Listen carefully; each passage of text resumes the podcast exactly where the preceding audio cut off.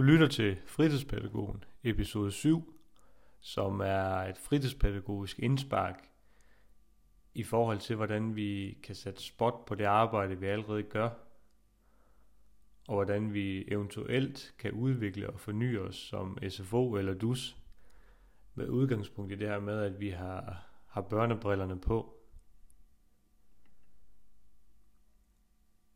Altså, hvordan skaber vi den her SFO, eller dus, hvor børnene de gerne vil komme hver dag, og øh, ikke vil hjem fra? Handler det om, at øh, der måske skal være nogle engagerede og nysgerrige og motiverede og lejende og nærværende voksne i praksis? Skal vi ikke også derude, hvor vi skal følge med i og være opmærksom på, hvad øh, børnene de er optaget af? Skal vi ikke også se, om vi kan prøve at inspirere hinanden i vores praksis? Altså pædagoger, pædagoger. Jeg tror i hvert fald hver eneste dag, så skal man øh, prøve at være noget for nogen. Altså hver eneste dag, så skal jeg bestræbe mig på at være noget for børnene, hvor de kan mærke, at jeg vil dem, at jeg ser dem, og så skal de synes, at de får det rart, når de er sammen med mig. Betyder det så, at jeg skal sætte mig selv til side? Ja, i høj grad. Men det tror jeg faktisk mange af os har, har godt af en gang imellem.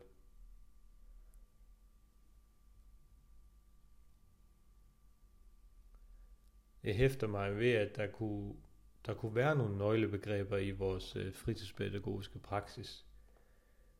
Kunne det handle om at tænke nyt? Kunne det handle om, at vi skal være opmærksomme på de her magiske øjeblikke, som opstår. Kunne det være nye og faste aktiviteter? Kunne det være noget kompetenceudvikling hos øh, medarbejderne? Skal vi ikke have nogle klare visioner og værdier fremadrettet i vores praksis? Hvordan er det, vi inddrager forældrene? Hvordan er det, vi inddrager børnene? Er det her medbestemmelse? Så synes jeg, at vi skal dyrke fritidspædagogikken endnu mere. Altså den skal løbende være på vores dagsorden rundt omkring i vores praksis. Og så skal vi være motiveret. Jeg tror, det handler om, at vi skal prøve at skabe hinanden. Altså det her med, at en SFO og en DUS, de tilbyder alle børn et aktivt, udfordrende og trygt fritidsliv med de her synlige og lejende og nærværende og aktive voksne, der deltager lige præcis der, hvor børnene de er. Og som har fokus på relationsudvikling, venskaber, trivsel, fællesskaber. Ja, bare almen dannelse, medbestemmelse, leg, aktiviteter og læring. Jeg tror også, vi skal finde en, øh, en fritidspædagogisk retning i vores praksis. Kunne det være noget med, at rummet og aktiviteterne, de skal være kendetegnet ved, at børnene de faktisk får medbestemmelse? Der skal også være nye muligheder for at lave nye aktiviteter og lege på kryds og tværs af de her kulturer, der måske er, og venskaber og alder, der opstår i en praksis. Så tænker jeg også, der skal være fokus på at tilbyde aktiviteter, som rammer børnenes udvikling og interesse. Altså gider de jo ikke komme her, og så skal man aktivt deltage i børnenes leg. Og så tænker jeg egentlig bare, måske nye visioner og værdier for en SFO og DUS, så vi bliver mere attraktive for forældrene og børnene. Så Ali og Sofie, de ikke går hjem efter skole hver dag, men faktisk bliver i SFO'en, fordi de synes, det er vildt, sjovt og spændende. Og så skal børnene bare have dygtige pædagoger og pædagogmedhjælpere og studerende, som hjælper de her fællesskaber med at gro og blomstre hver eneste dag ude i praksis. Det kunne også være, at man havde nogle faste aktiviteter og traditioner. Det tror jeg også, det vil få børnene til at blive og komme. Så tænker jeg også leg. Altså det her med at være sammen om lejen. Jeg synes lejen, det skal være et bærende element i en SFO eller en dus. Fordi den her leg, den både rummer initiativ, fantasi, kreativitet, invitation og forhandlinger og grænsesætninger. Det er i hvert fald her, børnene de lærer de her sociale koder og normer for samvær. Så tænker jeg også, at tid og rum, det skal måske tilpasses ud fra en, hvad kan man sige, en pædagogisk intention om at skabe øh, muligheder for børnenes leg. Hvor der både skal være plads til, at de opstår på børnenes initiativ, og blev hjulpet på vej af den voksne. Jeg tænker i hvert fald i en SFO eller DUS-kontekst, så er lejen fri inden for en pædagogisk rammesætning. Fordi lejen den bliver overladt til børn i det omfang, at den voksne tager initiativ, leger med. Man kan også stå som maler eller holde sig udefra, holde sig udenfor i en øh, pædagogisk vurdering.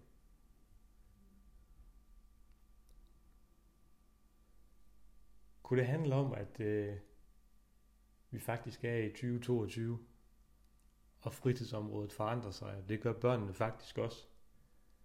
Handler det så ikke om, at vi skal prøve at tænke nyt? Skal vi altid gøre, som vi plejer? Eller skal vi prøve at følge med tiden og børnene?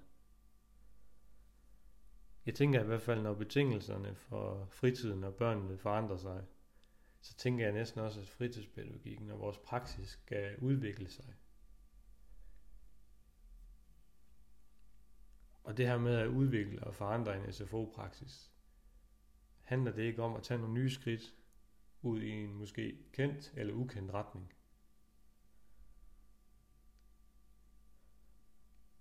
Jeg tror, det kræver, det kræver mod at gå nye veje. Det her med at være insisterende og nysgerrig. Og tro på de her endnu ukendte potentialer, som, som vi slet ikke ved svaret på på forhånd. Det kræver modige medarbejdere og modige børn, som tør tænke og handle på nye måder, altså som tør våge pelsen og springe ud på dyb vand og så se, hvad der sker. Det kræver også de her spontane beslutninger. Og det her, man tør stole på sin faglighed og praksis, uden at, at være bange for at begå fejl eller møde modstand, tænker jeg. kunne det også handle om en, en åben SFO. Altså det her med at inddrage omverdenen og lokale idrætsforeninger. Prøv at se, om vi kan få en bordtennisklub, eller en basketballklub, eller en floorballklub ind, og komme og lave nogle aktiviteter med os.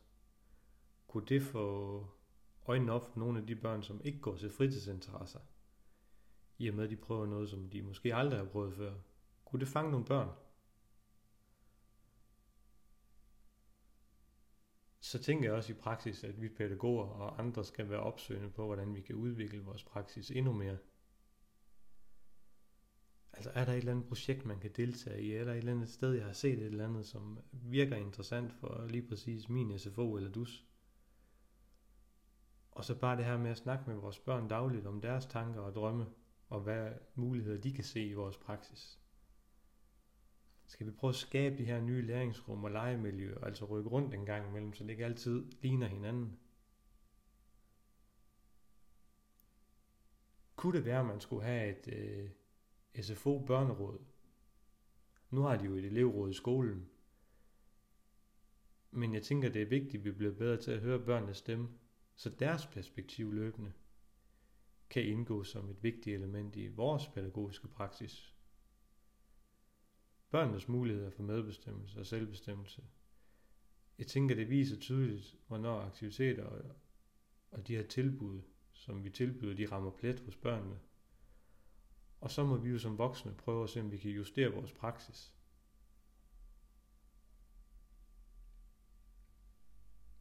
Kunne det handle om øh, kompetenceudviklingen af personale og ledelsen? Jeg tror på, at øh, en endnu bedre SFO og DUS kalder på medarbejdere, som fortsat tør udvikle deres praksis, og det her med at tage ny viden til sig, som så kan sættes i spil sammen med børnene og kollegaerne. Altså en fælles kompetenceudvikling for en personalegruppe med, med stærk kobling altså til egen praksis.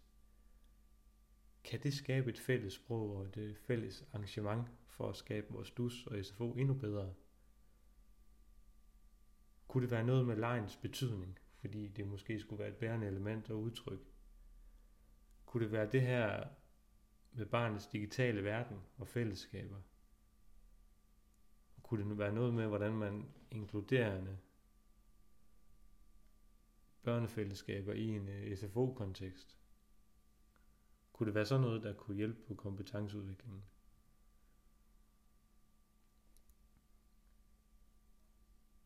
Vi skal huske på i vores praksis, at vi bliver ikke målt på det, vi tænker eller tror, vi bliver målt på netop det, vi gør sammen med børnene. Derfor skal de have noget mere medbestemmelse. Så skal vi være med på børnenes idéer. Vi skal ikke altid sige nej. Så prøv at sige ja, og lad os så se, hvad der sker på et tidspunkt i min praksis, så spurgte nogle af børnene, om de måtte lave øh, trævåben, altså gevær og, og svær. Det gjorde vi så. Jeg skulle tegne dem og save dem ud, og så skulle de selv puste dem. Og efterfølgende, så gik de egentlig bare i gang med at lege, ud fra deres fantasi. Så det, det her med at være med på børnenes idéer, det kan også få den sat i gang på en eller anden måde.